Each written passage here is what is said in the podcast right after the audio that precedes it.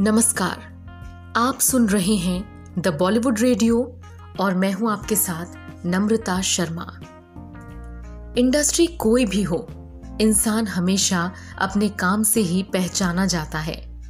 इसलिए मनोज कुमार कहिए या भारत कुमार या फिर हरि कृष्णा गिरी गोस्वामी, बात एक ही है।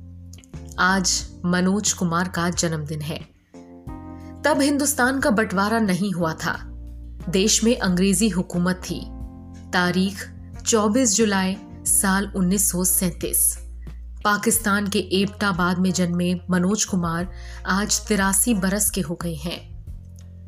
आज इस मौके पर हम आपको दो किस्से मनोज कुमार से जुड़े हुए सुनाएँगे। पहला किस्सा फ़िल्म शोर से जुड़ा हुआ है। ये एक ऐसा समय था जब मनोज कुमार को मदद की ज़रूरत थी। लेकिन किसी ने भी उनकी मदद नहीं की। ऐसे में नंदा आगे आई थी और मनोज को सहारा दिया था।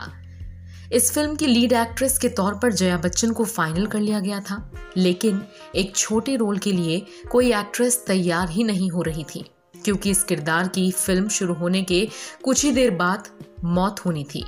ऐसे में मनोज ने कई एक्ट्रेसेस से बात की, लेकिन कोई उनकी मदद करने को तैयार नहीं था। तब नंदा ने इस रोल के लिए हाँ कहा था।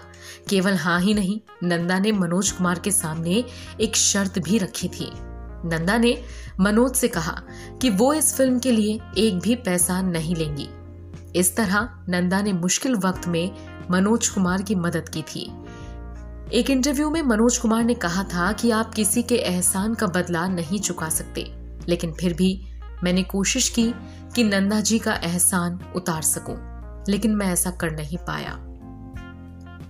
मनोज कुमार का फ़िल्मों में काम करने से जुड़ा एक और रोचक किस्सा सुनिए, जिसे बहुत कम लोग जानते हैं।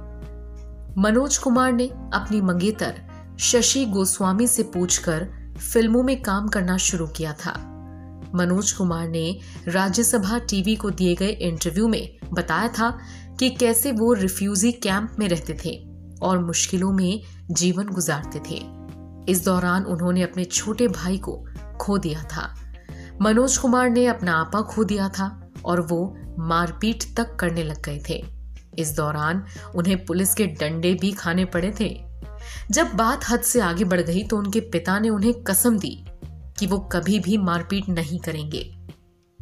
दरअसल, जब मनोज को एक फ़िल्म में लीड एक्टर के रूप में काम करने का ऑफ़र आया तो उन्होंने कहा कि वो अपनी मंगेतर की इजाज़त के बिना फ़िल्मों में काम नहीं करेंगे। फिर उन्होंने शशि से इस बारे में बात की। जब शशि रजामंद हो गई, तब मनोज कुमार ने फ़िल्म में काम करने के लिए हाँ कहा। बाद में शशि से ही उन्होंने शादी भी की थी।